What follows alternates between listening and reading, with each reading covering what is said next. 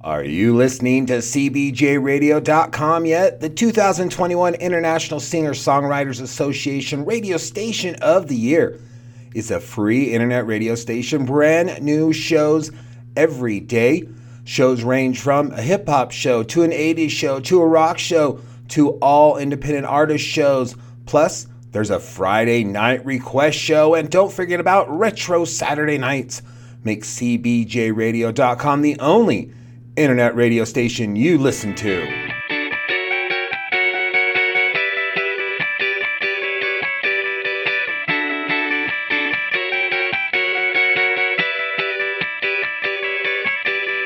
All my friends with Justin Flaskerud.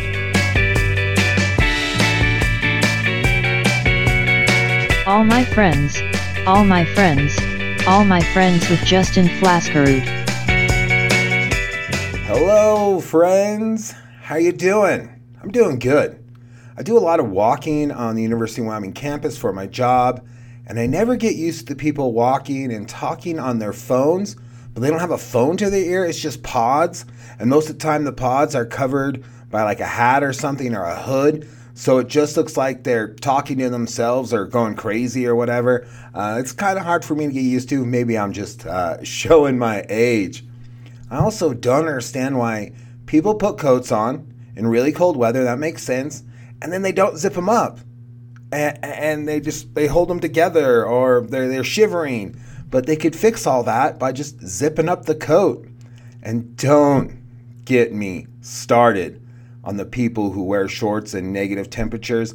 I just don't get it. Or flip-flops. I just don't get it. Now, today's guest is Rae Anne Mullins.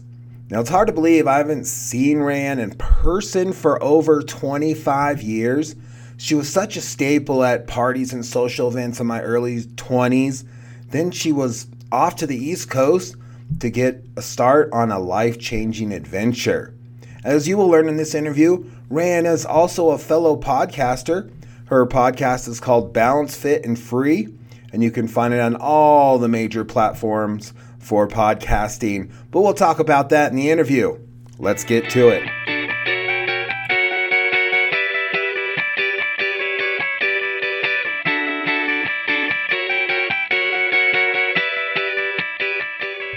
I was born in Lander, Wyoming, but I lived there till I was like 7, 8, and then I moved to Laramie. And that's where I was until graduated. Yeah. Do you have memories of Lander growing up there at all? Or are they fading away? I actually do. We lived on top of a hill right next to the airport because my dad was like the airport, like the only pilot probably. Oh, wow. And so I remember sitting, because do you know how weather, weather bureaus, I don't know if you know those, but they used to send up these giant balloons in the air. Oh, yeah. To read the whatever. Uh-huh. And I remember because I lived right next to the place where they did that. So I used to sit and watch them do that. So that's my biggest memory, which seems kind of weird, but yeah, that's good. Are your parents native Landarians? I don't know what they call them. Landarians. No. So my dad was from California. My mom was from Cheyenne, actually. And they met, and it's sad that I don't really know, but I think they lived in California for a while. And then my dad got a job in Lander as a pilot for the game and fish. And it was kind of cool because he would count elk and moose and wild horses, and he would help populate the fish in the lakes and stuff. Oh, yeah. That was kind of neat. I mean, I didn't know you had to do that stuff. So yeah. Yeah. Lots of studies out there that need data and stuff. It's interesting how a person from Cheyenne, Wyoming makes it to California to meet your dad out there. Usually it works out the other way around. More Californians are a little more adventurous than Wyomingites and stuff. So, right. And you'll have to ask them the story of how they met. Get their each. I know. Well, and not to bring down the mood or anything, but they both passed away, actually. Oh, never mind. Sorry. No, it's okay. But so here's the thing, this would be good for anyone who does still have parents, is to ask those questions, because now, when you're younger, you don't really care. you know, and I have teenagers now, and I know they don't care. Yeah. They think I'm some just old person, you know, but just like we did with our parents. And then now I'm like, oh, there's all these stories. I wish I would have listened better, you know? So there you go. There's a little. Yeah. Aunts and uncles that are still alive. So maybe they'll have the answer to that question. I could ask them. Yeah. Okay. Good idea. There you go. Bring that back up, the vibe back up. So are you the only child of your parents? You have siblings? I do have siblings. So I have three older brothers.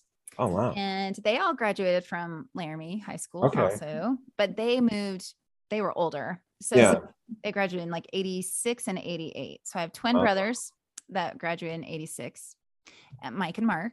And then, and they played football with Coach Ty as well. Yeah.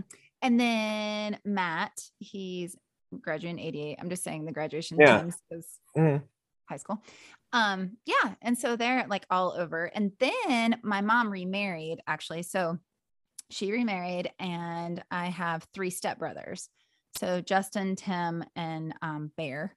Okay. So it was really funny because growing up, I had these older brothers, and so I'm 6 years younger than the next one up. Yeah. And so they, you know, I was pretty young when they were like, you know, 6 and 8 years is a pretty big difference. So the last brother was getting ready to leave when my mom remarried, and then these three new boys moved in. So I had three boys moving out and three boys moving in. And so I was always like smack in the middle, you know, I was like the youngest, the baby of some, but then like I got to be queen of the other three. So I liked that too. So so lots of siblings. And so now lots of nieces and nephews. Oh wow. And, yeah. Big family. Yeah. My older sister's 6 years older than me. And then I have a second sister that's 4 years older. My parents divorced when I was like six. I grew up in Portland, or a suburb of Portland, Oregon. Okay. Yeah. And moved to Laramie when I was 13. So that's a whole new world. But like, I was the only boy of a younger sister too, who's a half sister from my mom and stepdad, but she's always been like a real sister. I don't even barely ever say she's a half sister or anything like that. And, but our age difference is she's 11 years younger than me. And so I kind of, at points in my life, I had my own childhood and being the only boy, I had my own set of rules.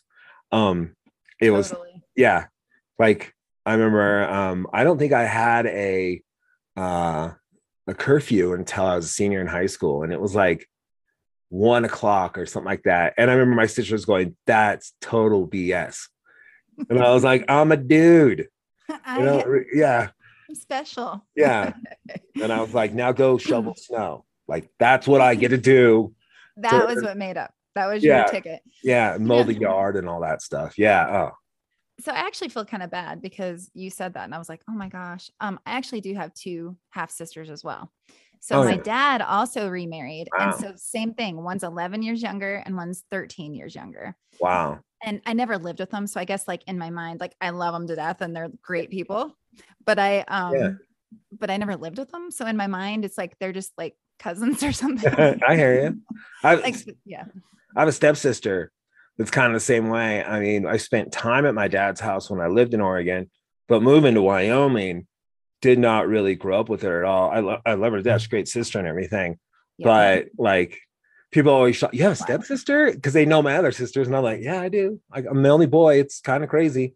And I mean, but growing up in your house, you're the only girl. So you got the adverse side, the other side of it. And I had friends that were like five boys growing up. Yeah. And man, that house was rough. Like survival of the fittest. Like it was crazy.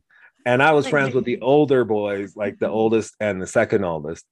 But yeah, I was like, they never put toilet seats down, stuff like that. Like, oh yeah, no. My parents, my mom, my sisters, I'm well conditioned. Right you now, I bet you look great with women. So, you know, and because of the toilet thing, I do you know how many times I fell in the toilet because I would go to, you know, because I didn't know that the seat wasn't down or my bad. Oh yeah. But like, there's so many stories of that. And also getting my head stuck in the toilet by a brother holding me up. Oh, wow. There was lots of that, but so you know what? It made me tough. There you go. Yeah. Yeah. Girls that have all brothers, like, are generally tougher, like, and are older brothers. They're like, I'm an older brother to my little sister, and she's a pretty good athlete because I was tough on her. Like, yeah, exactly. She's very competitive person. Act like yeah. Yep. And so, yeah, it's, but yeah, you must have nieces and nephews all over the world. Yeah. That many siblings. Yeah, we really do. I have like several. Yeah. Not as much as you think, but I have like, 2 nephews and 3 nieces. Oh, so I guess that's not that many. Yeah. Oh. That's it. Wow. Yeah. I include my kids too in there. But yeah. Not really mine. They're mine. So I think of like the group, you know. The cousins, yeah. They're cousins. Yeah, the cousins, yeah. I have 4. Yeah. Okay. My older sisters have a boy and a girl each. And my nephew from my stepsister, he turns 21 this year. We're going to Disneyland and go to the Cantina bar. I'm a huge Star Wars fan.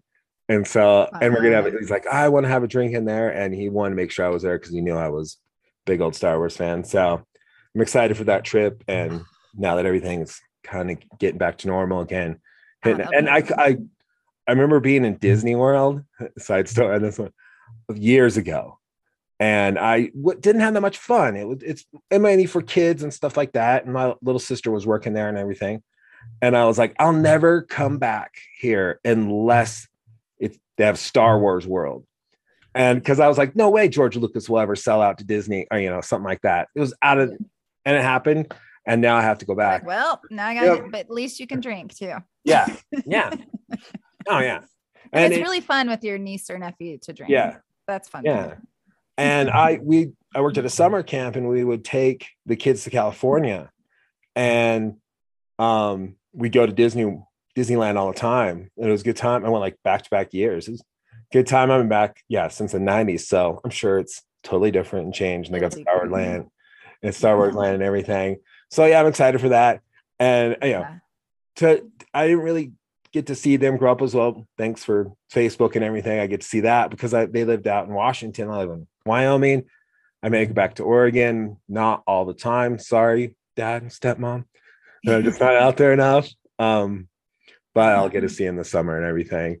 So we'll take you back. We talked about your sibling. Take you back to moving to Laramie, Wyoming. Now, Lander's not as big, listeners out there, as Laramie. Were you like, wow, big city? You know, this is crazy? Or honestly, I don't really remember. Yeah. What I remember is I went to Slade Elementary. There you go. I don't know if you know where that is. It's actually close to the old high school. Yeah, actually, where the old high school is at, they're building a new Slade there. Oh, yay. Yeah. Go Slade. There you go. So all I remember is we lived because it was my mom was single, and she moves us 4 kids, and she was like working at the University of Wyoming and like several jobs actually just to take care of us. Yeah. And, which I give her lots of props for because she worked hard. But, I remember I don't know how I got to school, but I had to walk home from school, and there was this mean dog on one of the corner houses that scared me to death. And I was scared. So my mom used to actually tell me, like, what happened is instead of walking all the way home, I would walk to the high school and sit while my brothers were at football practice and then basketball practice. And then whatever sport was at the time. And so it was really fun though, because I got to know a lot of the high school kids were really nice. I was like, hanging out, but, that's what I remember about Laramie. Like when I first moved there, and, cause I was only 2nd grade, so I don't really remember too much, but I, when I moved from Laramie to Roanoke, Virginia, I thought Roanoke, Virginia was a big city. It's not, but kind of what you're saying, like same kind of thing. Oh, well, moving from suburb Portland, Oregon to Laramie was earth shattering at 13. And, I hated Laramie for a good chunk of time. And now I live here. And so I've spent the bulk of my life living in Laramie. So I must like it for some reason. But those first couple years, probably till my senior year, I was like, I hate this place. I got to get out. And I got better and grew on me and all that and everything. Yeah. So growing up as a kid, were you into, what kind of activities you into? Was it sports? Were you a nerd? No, I hate saying that one. Into books, academic. No, I was a nerd. I played Dungeons and Dragons when I was like, I love it. So yeah. I don't think I knew that about you. Yeah. So sports. Yeah. Whether I wanted to or not. All right. I was interested in sports because I had brothers and that's what you did. True. So I ended up really loving volleyball. Okay. And so volleyball was like my thing. I mean, but that didn't start till like seventh grade. Cause you know, like how school sports starting. Yeah. I think it was seventh grade then. And yeah, it was seventh grade. But that really stuck. And so then I started playing like all year, like club ball and stuff through high school. And then I actually ended up playing in college, just at a Division III school. But it was actually amazing. Like it was so fun. So actually what happened is I didn't get like a scholarship or I didn't even try because honestly, the volleyball coach in high school was like, you're not good enough. Don't worry about it. And I was like, all right. And I remembered the meeting really well. And I was really upset, but then I was like, oh, well, I mean, cool. That was fun, you know? But then I got to the school that I went to and I immediately like went and watched a volleyball match. And I was like, oh, like I'm better than them. Oh, or, you know, as good. You can I was like, So I went and talked to the coach. I just went and talked and they were like, well, it's too late. You know, you can't do it now because the NCAA rules. But so my second year I tried out. And then the third and fourth year I was the captain. So it was like so fun. I was like, and then I was like, haha. Yeah, no doubt. So that was fun. But anyway, so volleyball. So now it carries through. I'm a volleyball coach for a middle school. Oh, fun. And it's just more fun because there's middle schools, but I love it because it's like, you know, sports can really help people. And I think it's a great way to learn and learn discipline and respect and self-respect. So it's great with like what I do otherwise. So so it's carried through since seventh grade. So were you into any like clubs, like going through like student government, anything like that? Oh, I was on student. I forgot about that. There you go. I did student government, just like I wasn't anything major. Yeah. But I did go because, you know, like I had to make the college apps look good. Oh, there you go. I mean, just to be honest, that's probably why I did it. I don't even remember the other clubs, truthfully. I do remember like it wasn't a club, but the yearbook, it was like a class, but that was kind of like a group, you know. Yeah, like, definitely. That was a fun time. I worked on our yearbook in ninth grade and it was fun. Yeah. I wish I still had it. I'm down to like one yearbook. I'm like, what happened to I don't know. Move too much. Me too. Yeah. I wish I had one day you were like, oh, I don't want these. And then now here we are older and we're like, dang, I wish I would have kept them. Like, why didn't I keep them all together? Like I remember where this went sideways. I'm usually organized enough like that to be like, I'll keep this together. But now they can find my senior year one, which is a really good one. But I was like, I'd like to see the rest of my life and everything. So I know maybe when I visit people, they'll have them and I'll be able to pull up the yearbooks when I go visit them for the podcast in the future. Yeah. So yeah. Did you know? Okay, well, you're talking about joining clubs to go to college. So you knew you were going to go to college. Like, how early did you decide that was going to be a thing? I know it's kind of living in Laramie. It's kind of like you're going to go. Like if you grow up in a college town, I think that's why. You know, it's really funny. This is just a conversation. It's been a big conversation lately with a lot of people I know because we have a bunch of friends who have kids entering college days, and I have a freshman in college, and but to me, like, I didn't know there was another choice. Like, I think because my mom worked at the university, and actually when I was in high school, my mom went back to school and got her master's degree. Oh. And so all I saw was like, that's what you did. And all my older brothers did it. It was just like, I didn't know there was an option. And for me, it was the right option, but you know, but I didn't study what I should have. I didn't do, you know, like, how do you know when you're 18? Like, what do you even know? And so, so, I mean, but I did know, and I that's a really good point. I do think being at the University of Wyoming or near the University of Wyoming. Yeah. I loved going there. And like I would rollerblade around the campus, like in high school and stuff. And I've done that. But I don't know why I didn't go there. I think, you know, I don't know why I didn't go there. I mean, I think I just wanted to do something. I wanted to go far just because to say I did. I don't know that I believed I was going to or not, but I did it. And I will never forget the day I left Laramie, Wyoming to go to college. All right. Like driving out, I forget the name of the street, but you know, driving out towards the interstate. Yeah. And just being like terrified, like this is actually happening, you know? Yeah. And I've been back to visit like the summers, but I mean, that was pretty much it for Laramie. Yeah. So, yeah. I mean, for as much as I wanted to get out, I was shocking that I kind of went to university. My parents were kind of the same way. My mom worked at the university and my stepdad too. And my dad and stepmom are educators. They were third grade teachers, are retired now. And they, you know, they're all about it. So they were always like, we'll split it. My mom and dad were like, we'll split college. And I was like, sweet. I wasted a lot of their money. I'm sorry, mom and dad.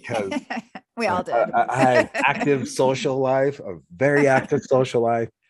And, but like, I got recruited to play football at small schools and I went around and did recruiting things. And most of the time coaches were like, oh, I thought you were taller. And I was like, I'm not growing any taller. I really am not growing any taller. Down. And they bring out like teammates that I would have. And those guys were like half a foot taller and a lot bigger than me. And I was like, oh, I don't know if I'll, and I could walk on at UW if I really was dying to play football. But I think by the time it rolled into like the summer before my senior year, I learned how to drink.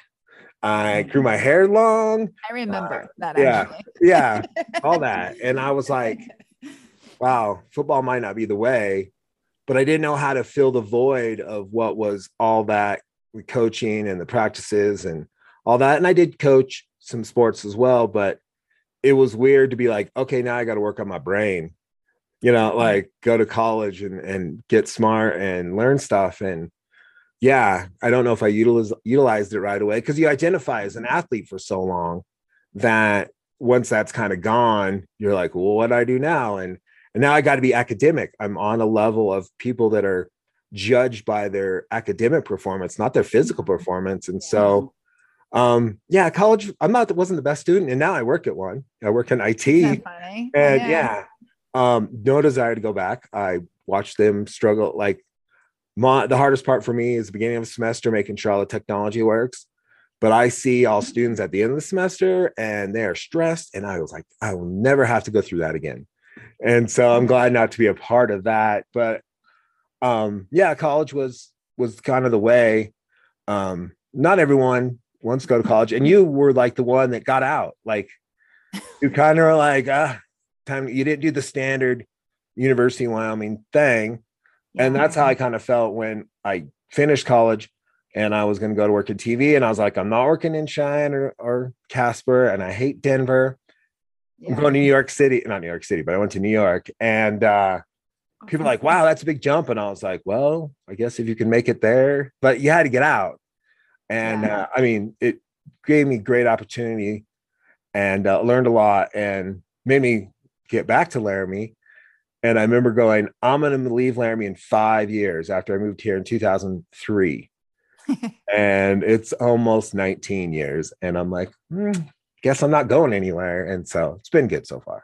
As I say, but that's cool. I mean, I think it's totally fine to be there. I mean, especially if you're happy and, you know, and I miss it. I mean, I truly like, there's a little part of me that has this like, you know, daydream of like having a place there. Oh yeah. Like going for the summer only. I'm used to wild and winters now. You know, like it'd be so cool, or like near Snowy Range, or like, you know, or even near Lander, like having a place. Cause it's like, it's such a different atmosphere there. It really is. And I miss that. I mean, I think it's actually a great town. It's just when you're, you know, a teenager, everything sucks. You know, you don't like anything. It's like, you know, so, but that's great. You're right. You obviously were drawn back, you know, for a reason. So that's great. Yeah. Like, well, I didn't think I'd like working in education as much as I did, but I'm a support person, not necessarily teaching people how to do stuff. Even though I do teach instructors how to use technology a lot. So yeah, I apply my working with kids and football and I being a counselor and stuff. So yeah, I apply that to them and I know what I'm talking about. So it's pretty easy to talk to them, and they're super smart. So you are too. Well, you are too. In certain areas. Sure. Like I can hold my own, but they are in their specific areas. But sometimes I know with everybody, technology evades them and the frustration levels and stuff. And it does to me sometimes, but somehow I understand it, which is weird. It's great. Yeah. We that are not good at technology need you. Yeah. And so what, okay. Where did you go to college at? Roanoke? Yeah. No. It's called Roanoke College. Okay. Is the name. Yep. Yeah. So it's just a really small little liberal arts school. So honestly, when I first got there, I mean, I hadn't even visited it. I mean, I I got in. It was the only school I got in. Oh, I was like, did you throw a dart? Oh, okay. Did you throw a dart? You're like, oh, Roanoke. Sounds good. Yeah. Well, so my brother, one of my brothers, oldest brothers, he actually lived in Virginia, and I had gone in 9th grade. I had gone to visit, and I was like, Virginia's pretty. I think I'll go to Virginia. Like there was no like actual like thinking behind it. It just was pretty. I had never seen so many trees in my life. And so when it was time to apply to schools, I applied to a bunch of Virginia schools, and my brother had just mentioned there was a small school that would be great for me, Roanoke College. And I was like, whatever. And then, but it was the only Virginia school I got into. And it was either that or go to the University of Wyoming. And I was like, oh, I've been talking a big game. I've been saying I'm going to leave. I got to just do it, you know?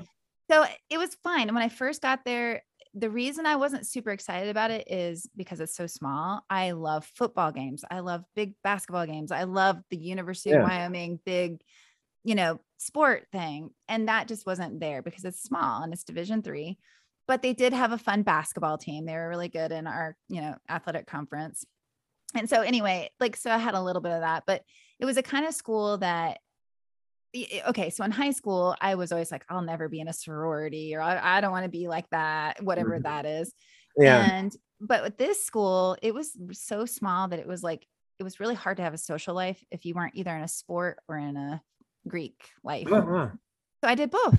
And, and so it was definitely very social, but I knew I had one chance. Like I had to do it. And so I worked really hard, but played very hard as well. Yeah. So I only had to stay one summer to take a couple of classes, so that was a good thing, but yeah, it was a fun school. Did you know what you were going to major in right away? Or how long were you undeclared, or how many times did you switch your major? So that's a good question. So actually I went in immediately as a business major, because I was very impressionable at that age from my brothers. My brothers were like all successful and great, and everything they did, I thought was like my older brother, you know, like I just thought they were like the smartest people ever. So my one brother suggested I do business. So I did business. What I really wanted to do, but I never would admit to anybody, I don't know why, is I wanted to be a nutritionist. I wanted to study nutrition and be a PE teacher, but in my mind, it wasn't good enough. Like it wasn't impressive enough. It wasn't like appropriate for me. So I just shoved those feelings back. Shouldn't we do that? Yeah. And I did business, and that was fine. But, and it came in handy later, 'cause I did own a fitness studio for a while. And so I used my business background, like learning how to write a business plan and stuff. But, but really now I work in nutrition, and now it's all come back. And if I had just started a little bit earlier, but you know, so yeah, I didn't really know what I knew what I wanted. I was too scared to do what I wanted. And then actually I did ask my advisor when I was at that school, the freshman year, it was like before second semester, I was like, so what about like nutrition classes? And they didn't even have them. I was like, so yeah. So that's what I mean. Like when you're 18, either you don't know what you want, or you do, but you're too like scared to say what you want. Yeah. because you're weird what everybody thinks, you know, like there's so many. So I have the classic situation there. Yeah. Yeah. I was undeclared for a semester and pretty good. Broadcast. Yeah. Like broadcasting. And, yeah. Broadcasting became my degree. And with a lot of easy finessing by my stepdad, which I didn't see it coming, which was great. In high school, I worked for him. I was on the field holding camera equipment, like for the guys that shot the video of this on the field for Casper. And then I would on the Sundays, I would roll tape on the coach's show, a highlight package and stuff. So I was around it and they'd pay me, but it was like, they didn't want me to work during the school year because I was doing sports and studies and stuff like that. Yeah. So they're like, here's, you know, some extra money.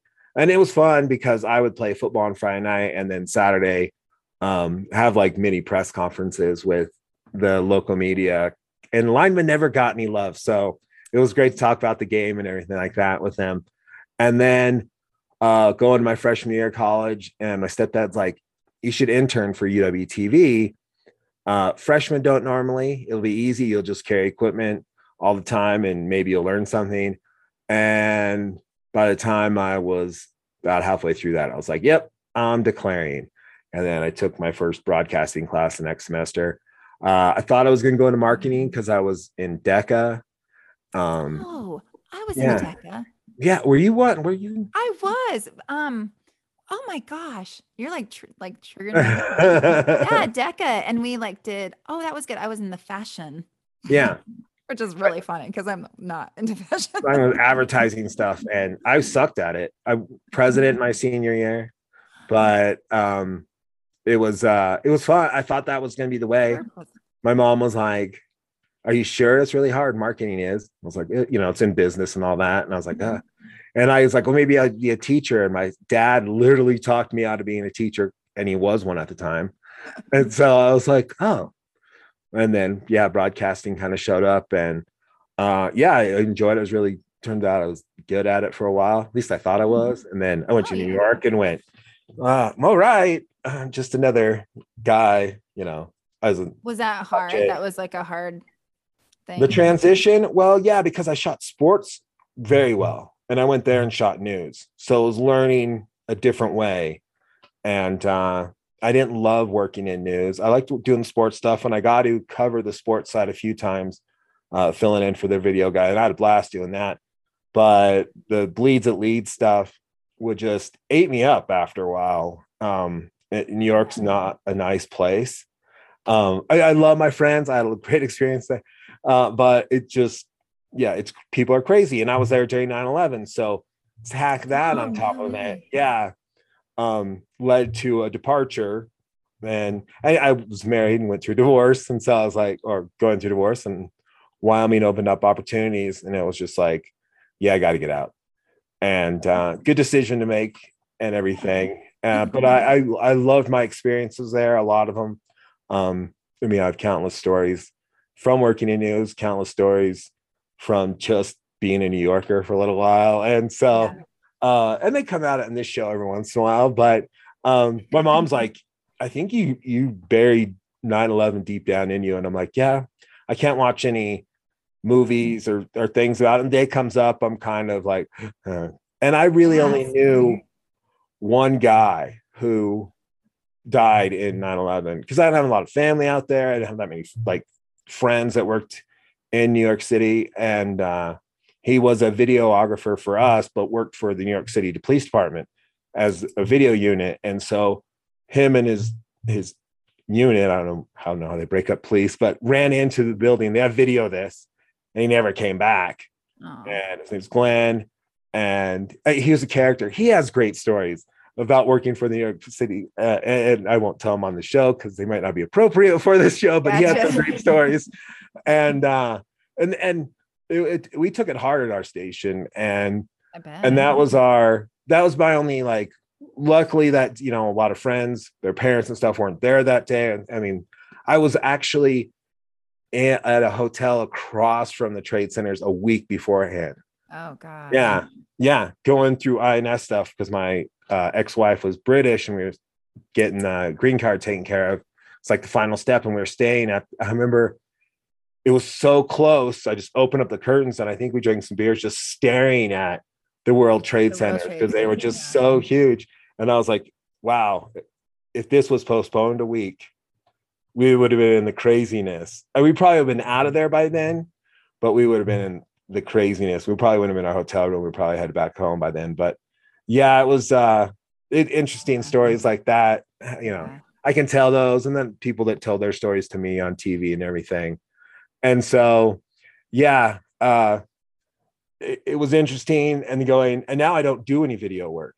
I don't do any of the stuff I got my degree in. And so like, you have that your business degree, but yet you use some of those tools to do your nutrition stuff, your at least your business plans and stuff like that. It's yeah, that's true. Handy skills to have going to college.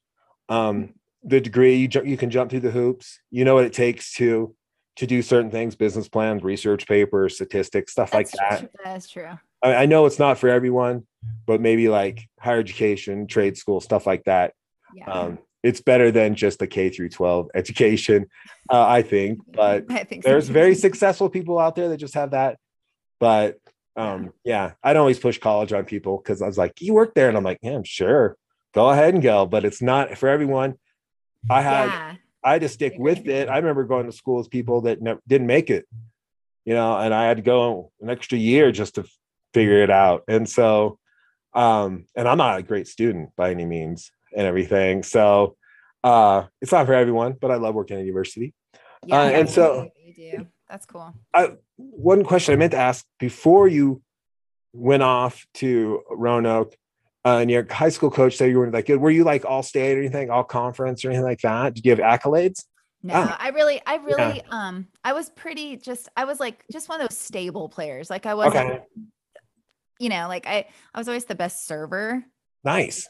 I mean, which is important. But that doesn't really get attention, like the people hitting the ball or the people, you know, like, and so, and in my year, there was a lot of really good players. Actually my year in the juniors, they were really good. And so like, I played, but like, it just, I saw why, like I get looking back why she was like, you're not going to like be noticed or whatever. And so I really did just give up. I was like, wow, because I respected the coach and I, you know, it was really hurtful. But at the same time, I was like, whatever, it was fun.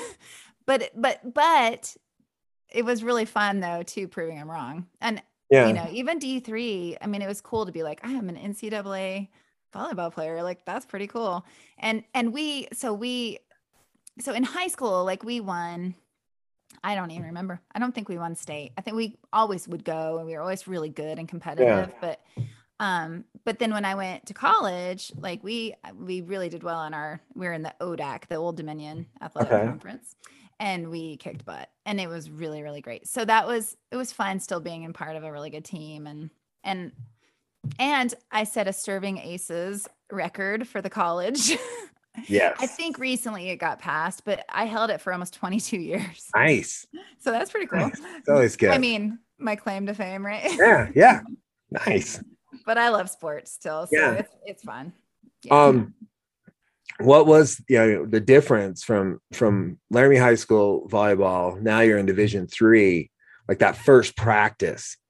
What was that like? You know, I will give huge props to Laramie High School because they worked us harder. Okay, true story. They worked us so much harder than the college that I actually started making mandatory, as the captain, mandatory workouts for our players in college. There you go. Because it wasn't as serious. And I thought that was so sad. But because like at our college, volleyball wasn't like the basketball team. Everything was all the money, everything was for the men's basketball, which whatever. But I expected a higher level of like fitness and dedication. And so like, and the coaches loved it. They were like, okay. So we started weightlifting. We started like longer, like fitness practice, you know, like to get in shape, you have to be in shape. And like, and I felt like we weren't. And so, but in high school, I mean, I remember that being every summer, I would work out so hard to get ready to try out for volleyball because there was some high standards and you had to be able to run like an 8-minute mile. You had to like jump so high. And I trained every year really hard to be able to just get the fitness side of it so that I wouldn't get cut, you know? Oh yeah. And, so it was actually, surprisingly, it was lower standards, less like to go to college. And now I'm sure Division I would have probably been a lot different. I mean, but so I was a little disappointed actually, like, cause I at the time, especially I was like hardcore, like I like, you know, jump training and agility and like, I was all into it. So, but it was, well, that's why you became the captain for two years in a row. Isn't that funny? Yeah. And then, you know, personal trainer. Like I just at all. Right. I carried through again through the rest of my life. So. Yeah. And you're fresh off a cycling workout tonight. Is that what you did? Spin. Yeah. Spin. Cycle. Yes. Yeah, indoor cycling. Yeah. Yes. Yeah. Yeah. It's definitely become my, my life really. Yeah. It's fitness and health. So yeah, I enjoy it. So graduate, you're in college, get your business degree. What was next? So I had like a year before, the summer before I met Brian Mullins. So my husband. Yeah. Yeah. You guys have the same last name. That's crazy. Isn't it funny? Yeah. Yeah. So he was actually, he's older than me, but he was working part-time and doing school part-time. So the reason I say that is I graduated before him. And so I was in this like, what do I do? Like, do I stay and see what happens with this dude or do I move, like get a job? So I actually just ended up getting a job in Roanoke and waited around for a year. And then we got married. So I've been married since I was 23. Ooh, congratulations. Thank you. And, but so what happened then though, is we were like, what do we do now? Like we wanted more, you know, like everybody wants the big American dream, you know? And so we moved to Greensboro, North Carolina, which is where we're now. And this was going to be a short-term stop. I understand that. It's like your Laramie stuff. Yeah. Yeah.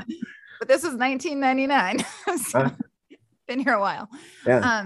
So my husband, so I worked at a gym and because at this point, I was like, well, we just moved to Greensboro and I didn't know what I was going to do. I needed to find a really important job where I could wear a suit and have a briefcase. That was like what I wanted. So weird. Yes. And, but in the meantime, I really loved fitness and all that stuff. So I found a job at a gym and I was a salesperson. And so I was like the top salesperson at this gym. And that should have been my hint to stay in that field, but no. I became a financial advisor, which is really funny because you don't want me managing your money. Okay. So I spent more time working with clients on like you know, as a financial advisor, you help people plan for their retirement. And so I would be like, so what is your goal for retirement? And they'd be telling me, and I'm supposed to be thinking about their money. And I'm like, well, are you exercising? Are you eating healthy? And then one day I was like, I've got to stop this because don't care. Like I need to so that's when everything changed. And I actually stayed home with the kids for a while. And while I was staying home with the kids is my deepest, darkest depression, worst time. And which makes me feel bad saying that, but being a stay-at-home mom was not for me. And so during that time I started teaching aerobics, or, you know, at the time we call aerobics, group fitness. And I had done that all through, like college, like I taught it at gyms and at the school. And like, so it was already like something I had done, but then when I had kids, like I gained a bunch of weight and I was unhappy and miserable. And so I thought, who's going to want me to like teach them a fitness class? I was like really overweight and miserable. But I was like, I'm just going to try it. I'm just going to go. So I went to here, the YMCA is like big. So I went there and I talked to the director about like, I was like, you know, I'm actually certified. I just took a break, but I'm still certified. I could teach classes. And she looked at me and said, well, when you lose the baby fat, call me back. And I could have totally like, that could have been it. Like that could have like been it. But I went and pouted about it for a couple of days. And then at the same time, a new gym had opened and I was like, you know what? I'm going to go talk to him. So I went and I talked and they hired me, and I actually started, because it was brand new, I started their group fitness program, and I ended up like working there for a couple of years, and I lost a bunch of weight and I got all these clients and became a personal trainer. And like, it's just, that's kind of like where my story started with that. And it's just been like my passion and mission is to help other women not feel bad about themselves and to not just get fit, but like feel better, you know, from the inside and out. So yeah, I love it. It's like, it's been so great. So, you know, and after I worked at that gym is when they actually closed. And so I opened my own, and that was very hard and not exactly what I thought it was going to be. Like I had this vision of like this amazing like place, and it was, but I was working a lot. And so after 8 years, I closed it and went online. So I'm an online fitness and health nutrition coach, and it's so much better. It's like the hours are better, the expenses are better, because I don't have to pay for rent, and you know, so it's been quite the journey, actually. Yeah. You spoke about kids. How many you got? What are their ages? Yeah. So I have 2 kids. They're awesome. Of course. I'm going to say that. Of course. So Mackenzie is, well, she's 18, but her birthday's in a few days and she'll be 19. And then my son, Zach, just turned 17 yesterday, actually. So 17, 19. My daughter's a freshman at Chicago. She's a musical theater major. So so here's the story very fast. The whole like college experience or not, we were debating on her not going to college because she really doesn't love the school thing. Not her favorite thing to study, but we thought actually about just having her go like get an agent and actually start trying to hit Broadway, but because that's her ultimate goal. But then COVID hit and that changed everything. So we thought, you know what? We don't really know what's going to happen, like with Broadway, and like, I mean, at the time, you know, none of us knew it was happening. Yeah. And so she decided to go to college, and what a good choice. Like, you know, like, cause everything she studies is music or acting or dancing. And so it's for that, but she still will get like a degree. So, so anyway, so she's doing that. And then my son's a junior and he just made the golf team. So he loves basketball, but it's super competitive here. And it's too much. So too much. So he does that rec for fun, but he plays golf. He picked that up over COVID. And so he's like really good. And we're like, that's really fun. Nice. So yeah. That's to him. And so they were home during the beginning of COVID. Were they good at doing online learning? Did they have to do online learning? Did you guys have to teach them? I mean, they're old enough, but you probably had more online stuff. So fortunate to have high schoolers because they are just totally I can't even help them with their homework. My son's in like some kind of math. I don't even know, calculus or something. And so I wouldn't even be able to help. But so my son was awesome at it. They really didn't have neither one of them had like live classes. They just had tasks they had to get done. So he would stay up. This is awful to admit, but we just let him do whatever, pretty much as long as he got his work done. And I mean, he couldn't go anywhere. He couldn't do anything. Like, so we were like, have at it. So he would stay up till like 3 a.m. playing Xbox with his buddies and then sleep till like noon or 1. But then he always got his homework done, and he has like a 4.6 grade point average or something. Good God. I know, I didn't. Nice. I mean, it's kind of like, that's why he got the free reign of like, as long as you can, you know, get your stuff done. Now my daughter, on the other hand, it was really hard for her because she had been in a ton of like shows, and she's like all about the attention, you know, like showing, performing, being in front of people, loves that. School, not so much. So to get her to even like turn in a quiz was like, you know, pulling off an arm or something. So that was a different thing. But then, you know, she also at the same time was, you know, trying to decide about school. So it was hard. It was it was a trying time. And then also my husband, we obviously, like the whole world, we were all home. Yeah. And that was interesting. So we're happy to all be back. Yeah. Yeah. We, I went home for like 2 months, maybe that. But then we got a huge like technology upgrade at the university. So I was like, I better go back. And there was no one there anyway. So it was easy to go back, but it was interesting. Well, cause my girlfriend, I hate saying that cause she's not a girl and we're 10-year relationship. So partner, but I like that. She owns a funeral home here in Laramie.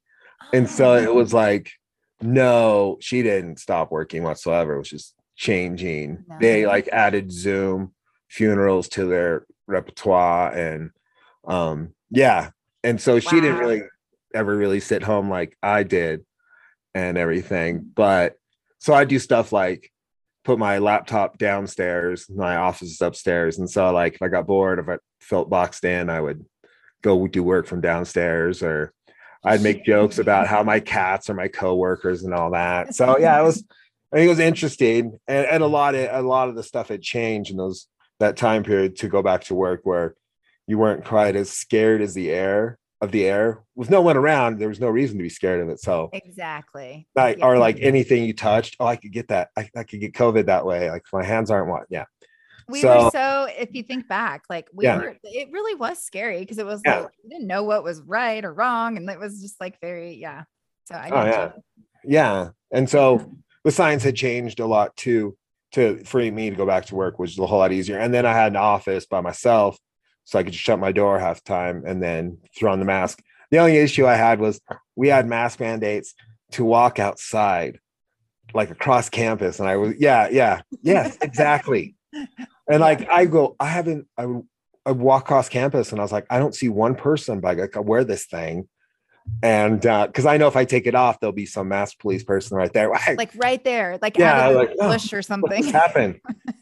And so to go work in a building where I'd be the only one in the room, like it was interesting sometimes where I was like, the day they lifted the mask mandates outside, I was just like, yes. Yeah. Finally got it right. It was way too late, but we finally got this right. And I know it's probably so you would wear it while you were going into a building. There was least likely chance that you would not wear it in the building. And we didn't get rid of the building mask mandates until a few weeks ago.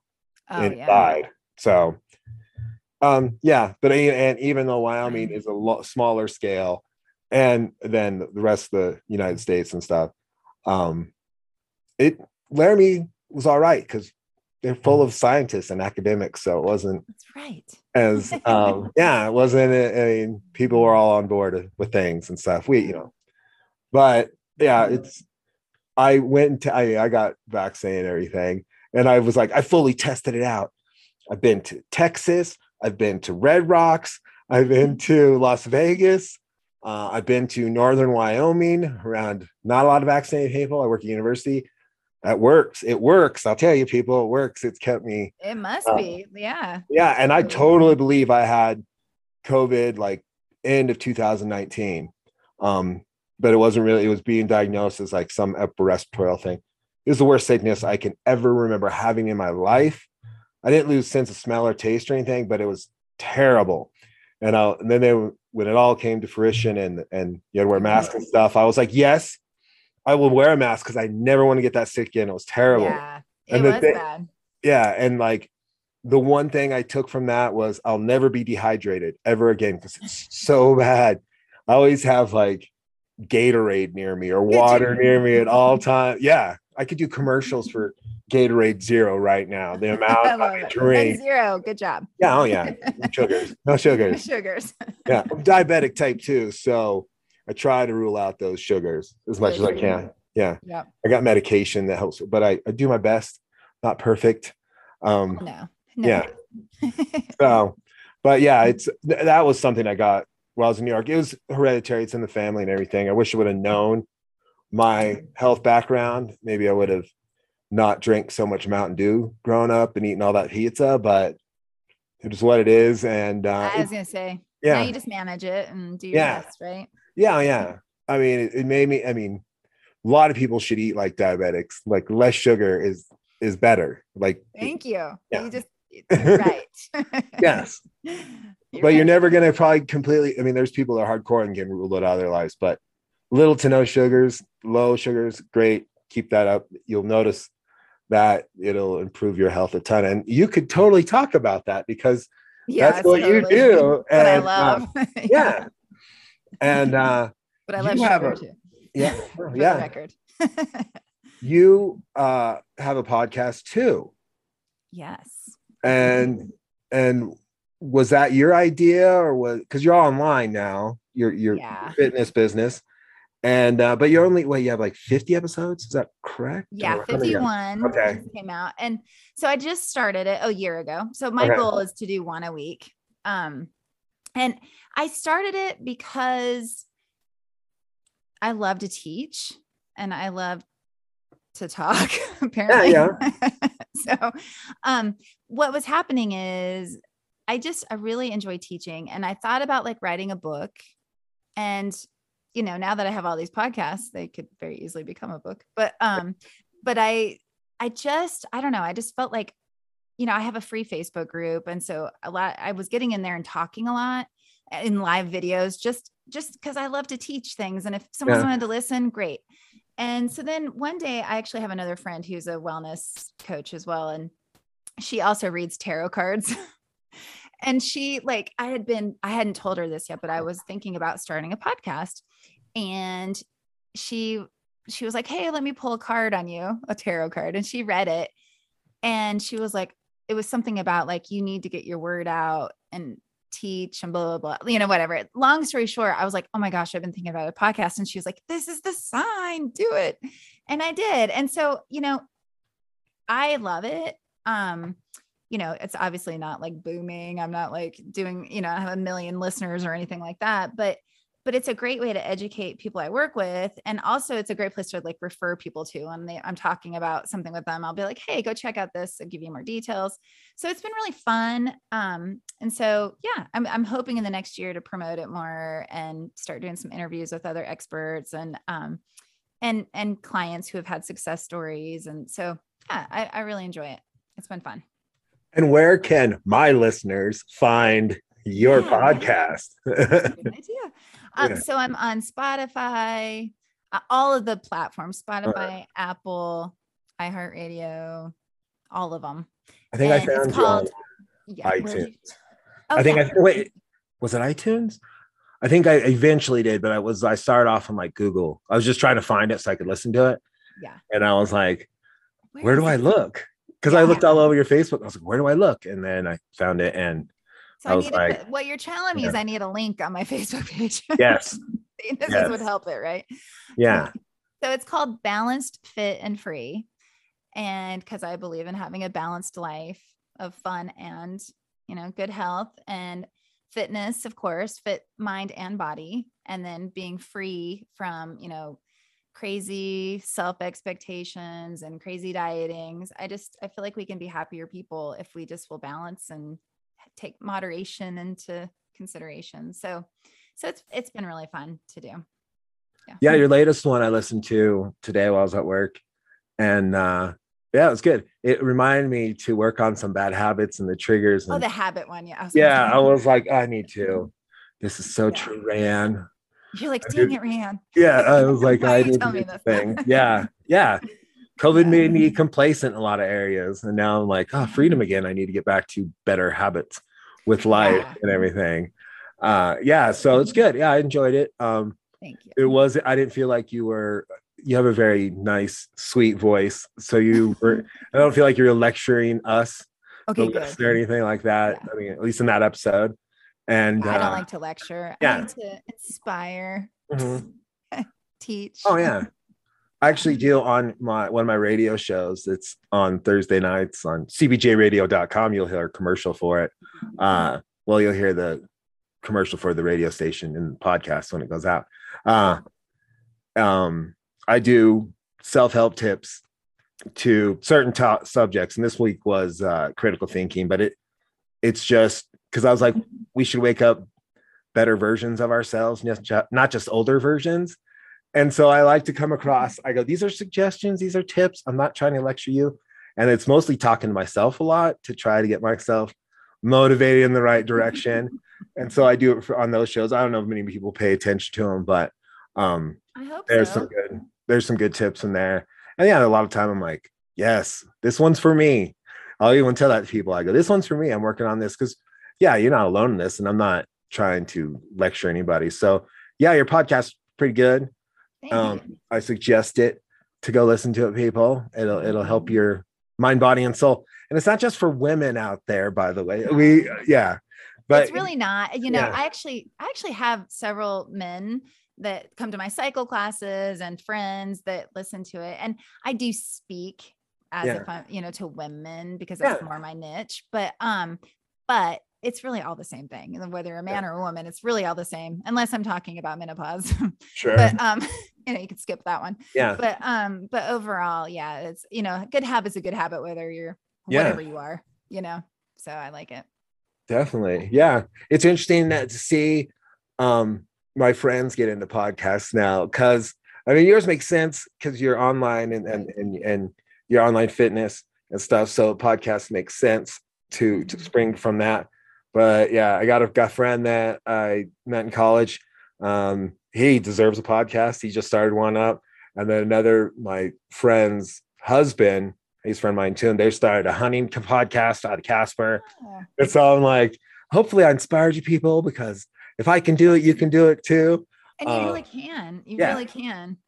So actually I got to plug this really quick. It's not done. It's not here yet. But my brother, who is a veteran, he was in Iraq multiple times. He's on a mission to help other veterans, and this whole, the suicide rate is actually increasing. And so he and his friend, who also was a chief warrant officer in the Army, they're determined to figure out how to help people. And so they're starting a podcast called Two Fed Up Dudes. So they're fed up with the system. They're fed up, and so they're going to be going around interviewing other veterans and other organizations that actually help. So I would love to tell you more about that when that happens, because that's going to be it'll be really good stories. And my brother's hilarious. So it'll be really cool. So yeah. VA is huge and getting vets help after they serve, because we turn them into war machines and then they come back stateside or come home, and you can't just shut that off. And so we got to take care of their brains and their bodies afterwards. My dad, when he kind of caught up with the VA, which was not soon enough, he totally hated it. He got drafted to Vietnam and everything. And there was a lot of stuff going on in his head. And then I can't, maybe 15 years ago, he got into the VA, and it's changed his life in so many good ways. And the guy is today a different dude than what I grew up with. And it's great. And I appreciate what they've done for him. It's never too late to seek out the help and stuff. So yeah, it should be a good podcast. And it'll, add their humor and their caring support. But yeah, we always need to help out the vets that they're done serving and ready to just be normal people like the rest of us. They went and fought for our country, but they were trained to. There's a certain type of person that's trained to run at bullets, not run away. And well, they're one of them. Go the other way. Yeah, and they're them. So yeah, I really love what other vets do after trying to take care of our vets that have served, and it's never too late to seek out help and talk about things that those guys know. I don't know anything about war, being trained, or And even when you hear stories, it's just you don't know what it feels like to be that person in it. Like, it sounds terrifying, some of them, but at the same time, you still don't know to the depth that they feel it. My dad started writing short stories. He sent me a few. They're pretty interesting. Yeah. I thought about for a long time doing a documentary of sorts. It seems like it's been done to death, but no, it's okay though. Yeah, to get stories from him, because I remember when I was in Boy Scouts growing up, they would sit around the campfire, and all our dads were Vietnam vets, and tell us the PG versions of their war stories. And there were some great ones that were great. And then later in life, I got to talking real with my dad once I was an adult and stuff. So I'm just in awe of people that actually gone to war. In awe. Really I can't imagine it. And now I'm going to flip the subject little bit. You know, last question. Okay. And I always ask this of everyone because it's called All My Friends with Justin Flaskerud. How'd we meet? How'd we become friends? I wondered if you remembered. Okay. I don't remember how we became friends, but I think it was the summer after my sophomore year. So it must've been like, right. I think sophomore year. You must've been a senior. Cause I think you were. What year did you graduate? 94. 94. Okay. So 91 or two. 92. So I would have been just graduated. Yeah. So we had mutual friends. Do you remember Rae? And Jeremy, Rick. Yep. There's multiple people. Yep. And I just remember I would end up at the same parties as you. And I believe at your house multiple times. Yeah, very true. You know, of course, at the time I didn't think about like your mom working at the university, and sisters. Like it was just a party. Yeah. You know? But that's what I remember. And you were talking about, like, you know, you doing like the, working with the TV people, like doing, I actually remember you doing that. Cause you used to talk about it and like, or you would be like kicking us out cause you had to go the next morning. So true. So actually before we talked, my kids were like, what are you doing? And so I was telling them and I was like, I remember you. I remember you so well. And I was like, just, you know, like mostly football. And I remember like the football and you could, you know, shotgun a beer. No, I don't know. Really, I'm just making that up. I'm sure you did. But that's what I remember. Yeah. I mean, like, well, looking back, it was so like, I went to college and I was like, I wouldn't be the guy. I'm done with high school people. And, then you go to college in the same town as your high school and you know somebody that's younger, and it just all works out. And so like, I'm a college guy throwing college parties and there's high school people there. And I was like, it offends you a little bit. It was actually the summer. I think after that, we didn't really see you as much because you got into, you know, college friends. And then we were jealous because we were like ditching us.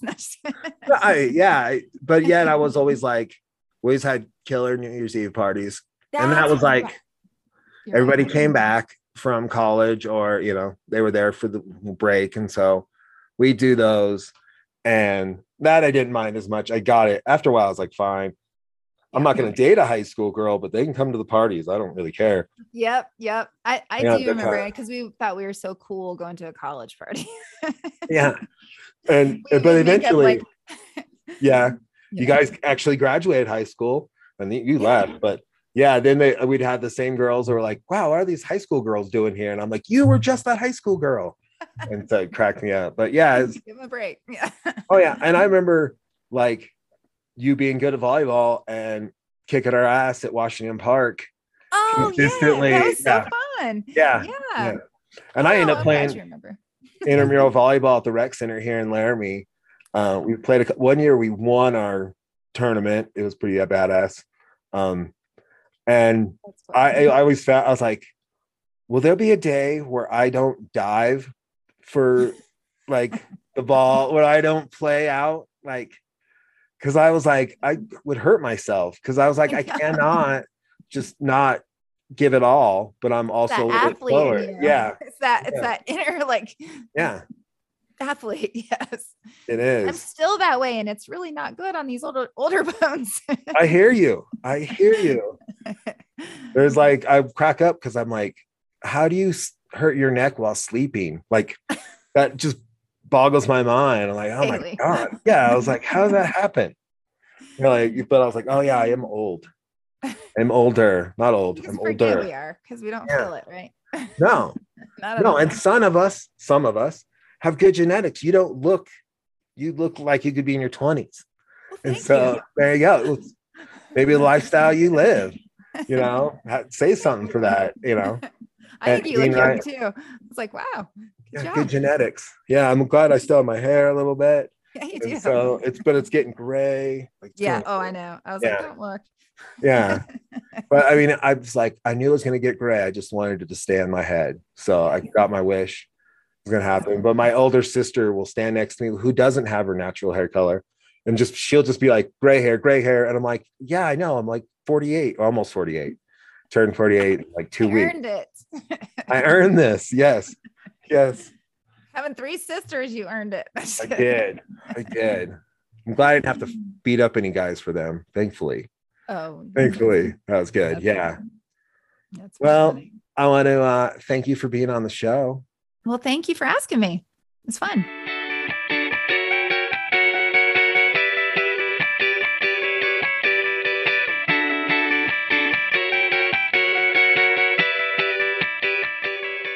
I want to thank Rae Anne for being on the show. It was fun to catch up with her and hear about her life. I hope to see her in person when she comes out for her 30-year reunion in a couple years. I think it would be 2024. Rae Anne, you got to make it back to Laramie. Now, folks, if you may noticed that I haven't been putting out a weekly episode, I've been quite busy. And by the time I get home from work, I don't feel like doing interviews. Plus, not everyone wants to be interviewed about their life. I've booked 3 more interviews for the next couple weeks, so we should be good for a couple weeks until season 3 starts. Now, if you're my friend and you want to be interviewed about your life, let me know. I would love to have you on the show, and I know the universe wants to hear all about your life. All right, folks, on to the next episode.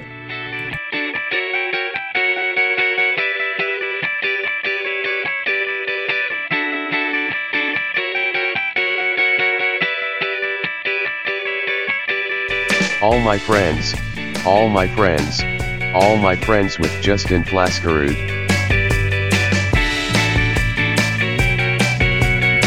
All my friends with Justin Flaskerud.